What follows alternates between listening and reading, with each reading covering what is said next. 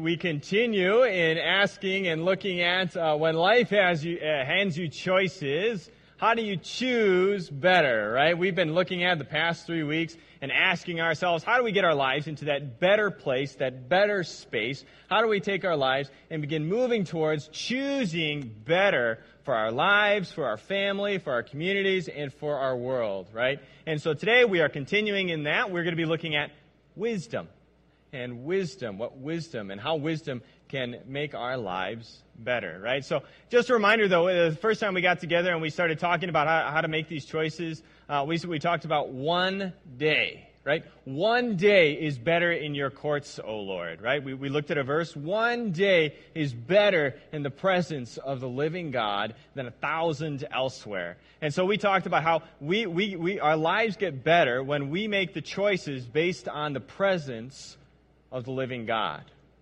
And then, and then the next week we started asking the question of, you know, life gets better when, when we grasp a hold of what really matters in life.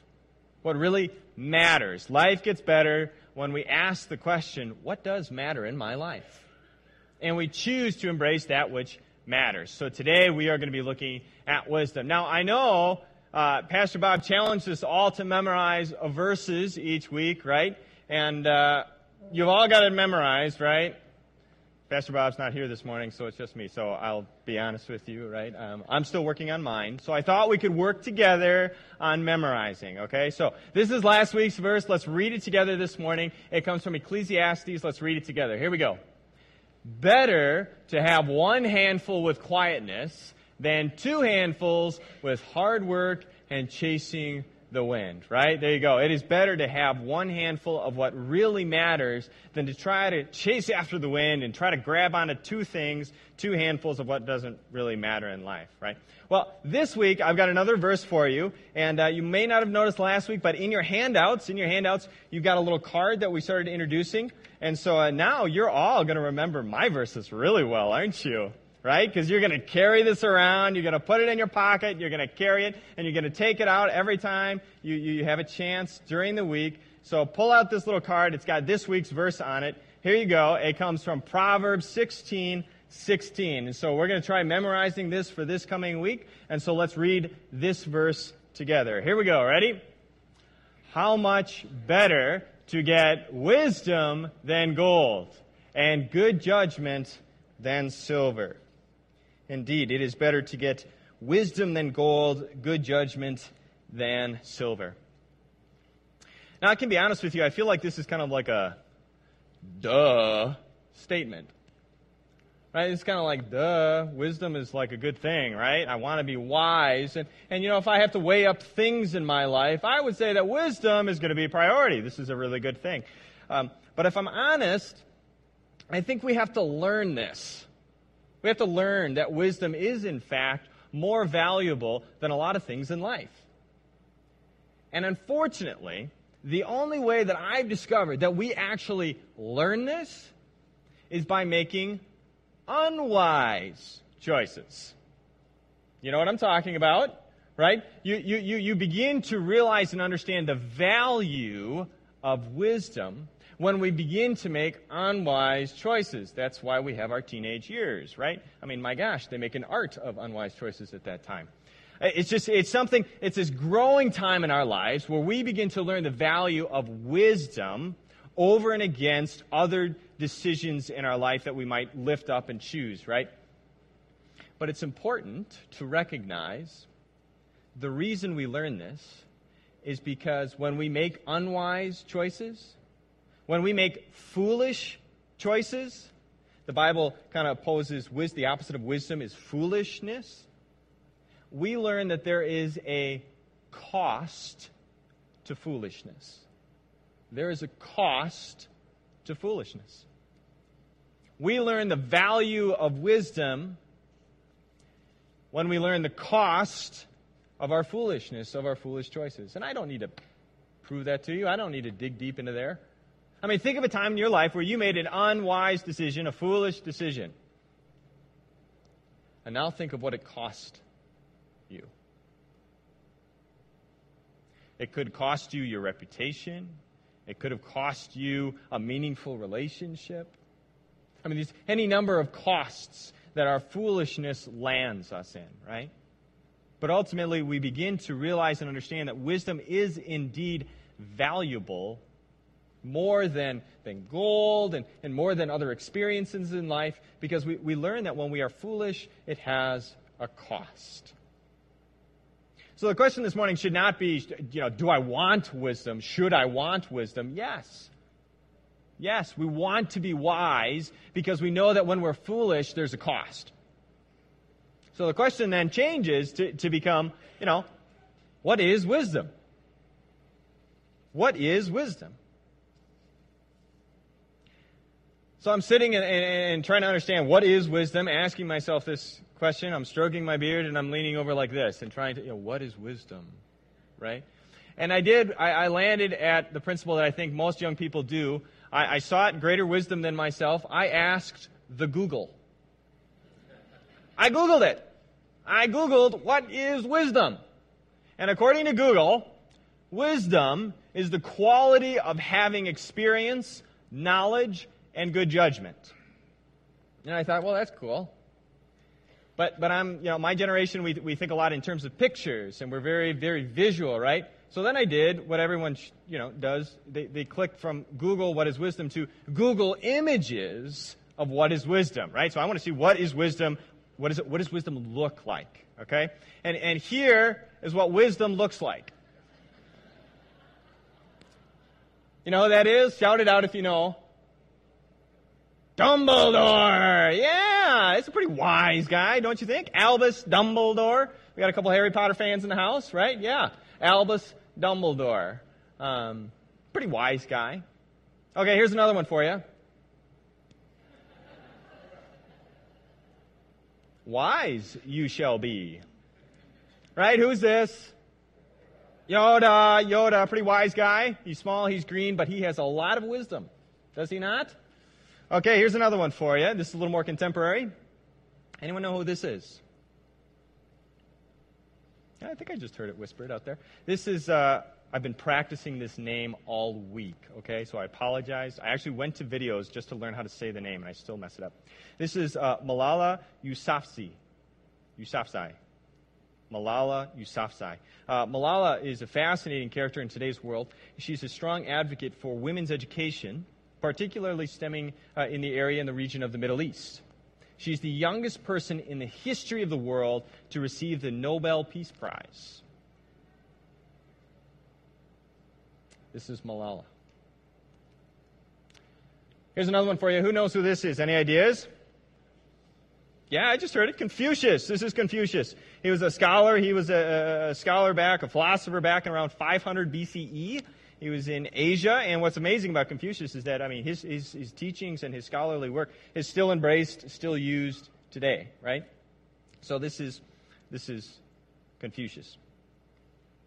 Now, while according to Google, there's, there's wisdom, and this is what it looks like, I was challenged by the fact that I, I, I think that the Bible defines wisdom differently than Google. Scripture, the Bible, what we as Christ followers, we look to the Bible, we look to Scripture is what we call it. We look to the Bible, and, and when we look into the Bible, we find that the Bible actually defines wisdom differently than Google. Okay? So I began digging around the Bible and looking at, you know, how does, how does the Bible define wisdom? And here's the verse that I landed on. If you're familiar with your Bible, if you haven't had a chance to read your Bible, if you're just starting to get into it, there's a lot of good stuff in there. And I'd really recommend you spend some time in Proverbs. It's a book inside the Bible. The Bible is a collection of books. And in the book of the Bible, inside the book within the book, uh, there is a book called Proverbs, and here it is in chapter 9, verse 10. The fear of the Lord, the fear of God, is the beginning of wisdom, and knowledge of the Holy One is understanding.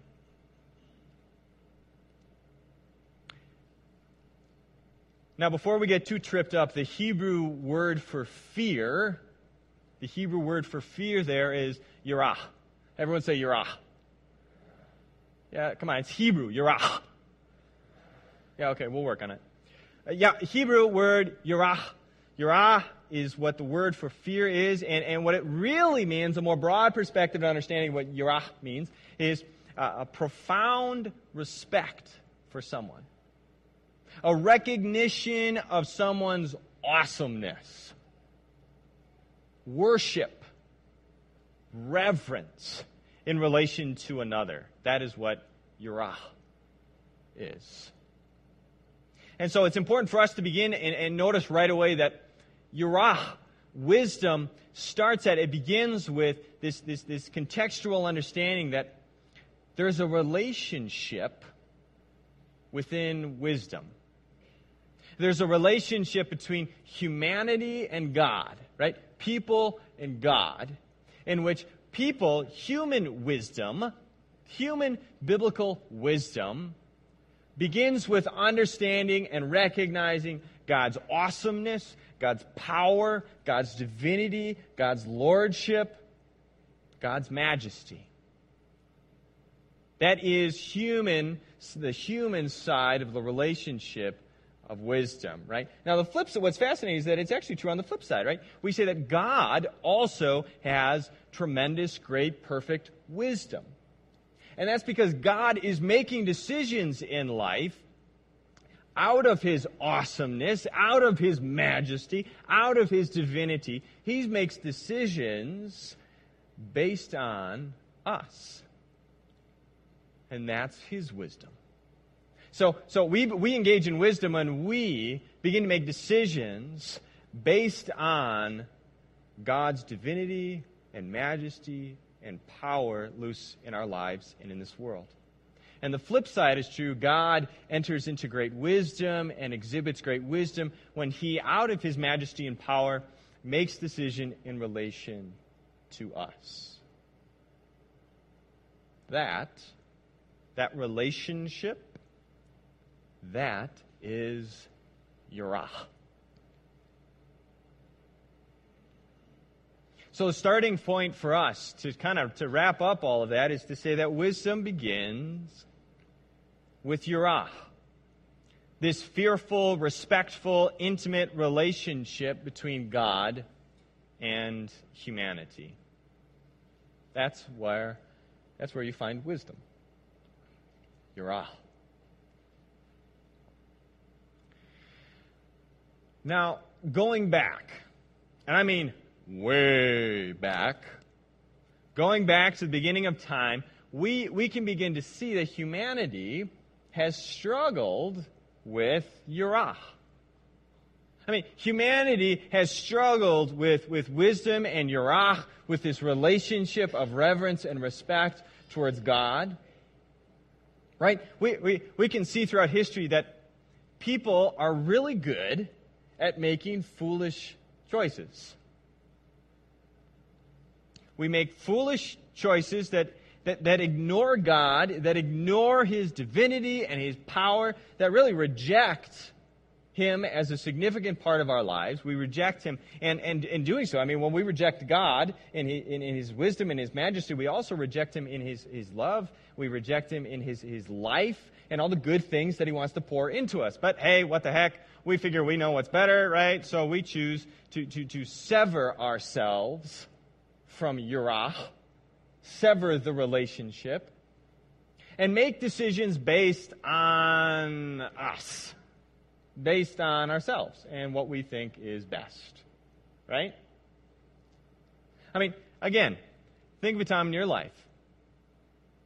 Have you exhibited foolishness? What did it cost you? And was it in tune with God's plan, God's way of doing things? Was, was, was, it, was it a decision that was made conscious of who God is and what God wants for my life? No. When we're foolish, we say, God, you know what? Not so much. Thanks, but no thanks. I'm going to do things my way. And we make a foolish decision. And a foolish decision ends up costing and so we can look back all the way to the beginning. This is nothing new. if you, if you look at the, the fancy word they taught me in seminary is meta narrative. It's this big fancy word that means kind of the, the big picture story. If you look at the meta narrative, the big picture story from the beginning of time until now, and even beyond to the end of time, we recognize that humanity has struggled with Yirah, struggled with wisdom. Well, God says, you know what? Humanity's struggling. Rather than dump humanity, I'm going to call attention to myself. I'm going to try to bring people back into Yirah with me. I'm going to try to bring them back into relationship with me. And the way he chooses to do that is by giving us a, a, a book of advice, uh, uh, rules on how to live, how to make wise choices, how to live in Yirah and avoid the pitfalls of our own foolishness, right? And so he, he, sends this, this, this book, and it's a large part of the, what's called the Old Testament. That would be the front half of the Bible. Okay? It's a large part of, of our uh, spiritual heritage, and it's this book that's full of rules and advice and ways to live in Yirah. Now, the bummer with this is that humanity seems to have foolishness like a disease. Right? We just can't seem to get rid of it. And so even though we've got this book, even though this is really great, we've got this book and it's, it's going to teach us how to live and, and bring us back in a right relationship with God, we, we start misusing the book or ignoring the book. We, we, we start um, addressing the book in such a way as to make it for our own advantages. And so God's looking, looking and thinking, my gosh, I gave you the advice. I gave you the book. Come on, people. What's the deal?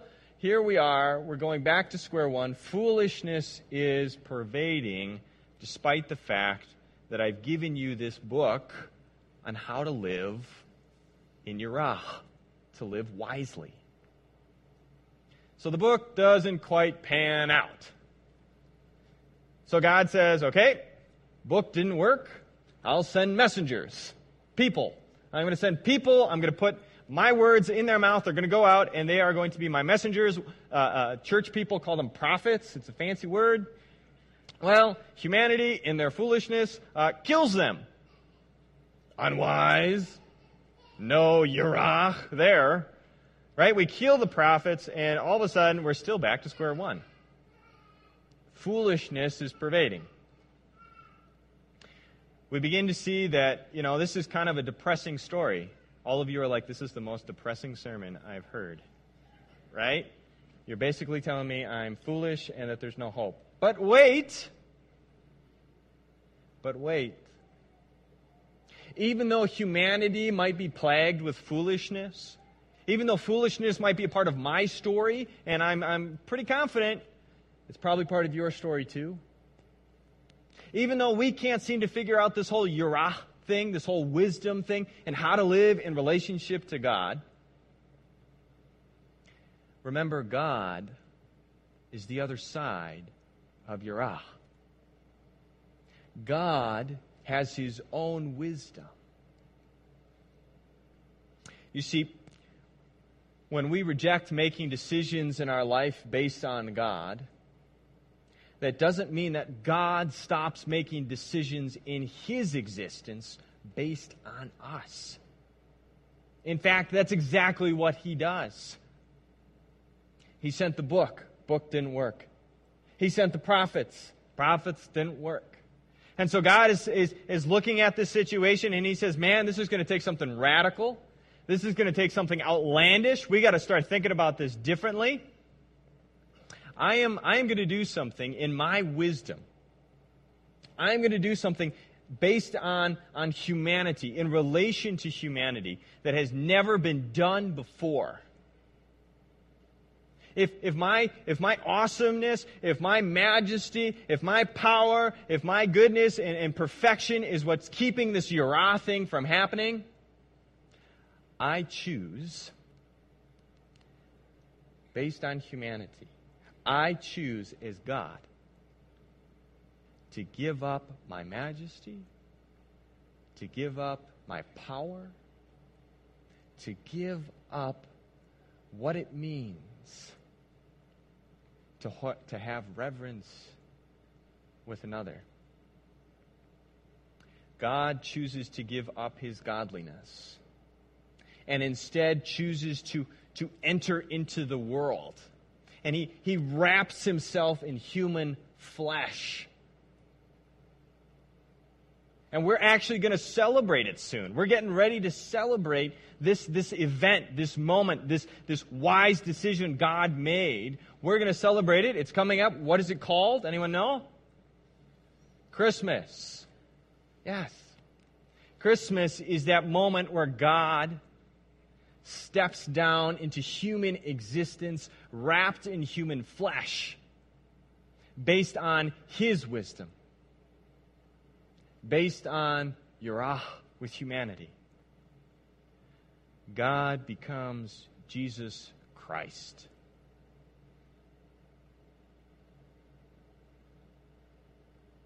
And in the person of Jesus Christ,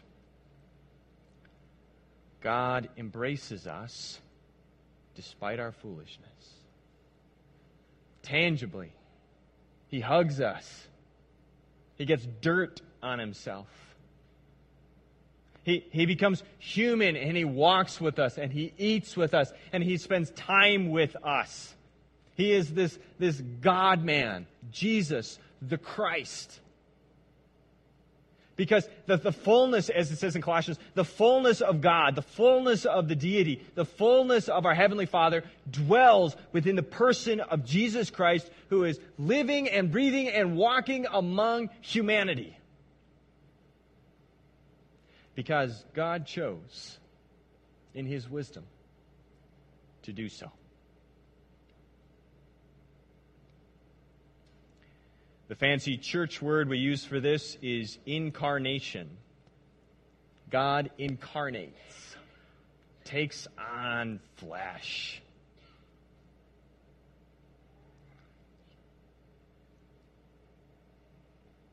And the sad thing, but, but a reality, is that in, in taking on flesh,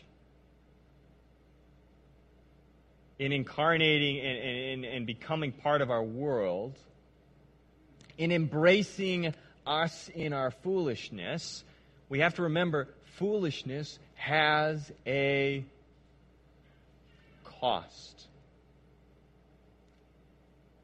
Our foolishness, your foolishness, my foolishness, it has a cost.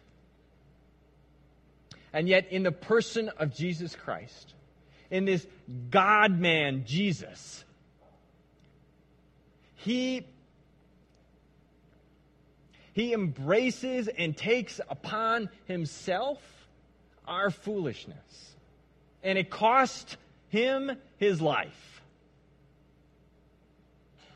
But, but this isn't this, this is what becomes majesty. This is what becomes awesome. This is what becomes the victory for Christians. This is why we're such a weird people. It's because we point to God hanging dead and we say, Yes! That is the wisdom and the power and the majesty of a divine God. Because you see, Jesus is a God man. And in, in giving up his life, in dying for you, in dying for me, in, in forgiving our foolishness,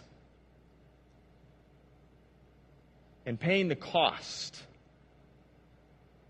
Jesus, in his power and in his majesty, lays down his life, and three days later, picks his life back up again. He can do that. He's a God man. He is God in flesh. And death does not stop him. And so, for you and for me, for you and for me, we, we, when Jesus is resurrected, as Jesus, as we proclaim the good news of, of his, his life, his death, and his resurrection, that's why we celebrate the empty cross, because of his resurrection, we are invited to live life once more in Yirah. We are invited to make decisions in our lives based on the life, the death, and the resurrection of Jesus the Christ. He becomes our wisdom. Scripture says it this way. The Bible says it this way Christ, Jesus, He is the power of God and the wisdom of God. It is through Christ, as the power and the wisdom of God, that we are brought into Yirah once more. And where we can begin to make decisions in our life based on Him.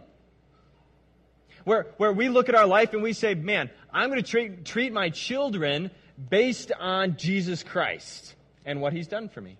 I'm going to treat my spouse based on Jesus Christ and what Jesus has done for me. I'm going to base my, my business decisions, my financial decisions, my pregnancy decisions, my infertility decisions, my family decisions, my dysfunctional decisions. I am going to base my life and the decisions that I have in life on the person of Jesus Christ and what He has done for me.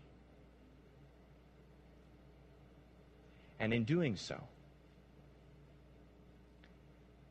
In doing so, I embrace biblical wisdom.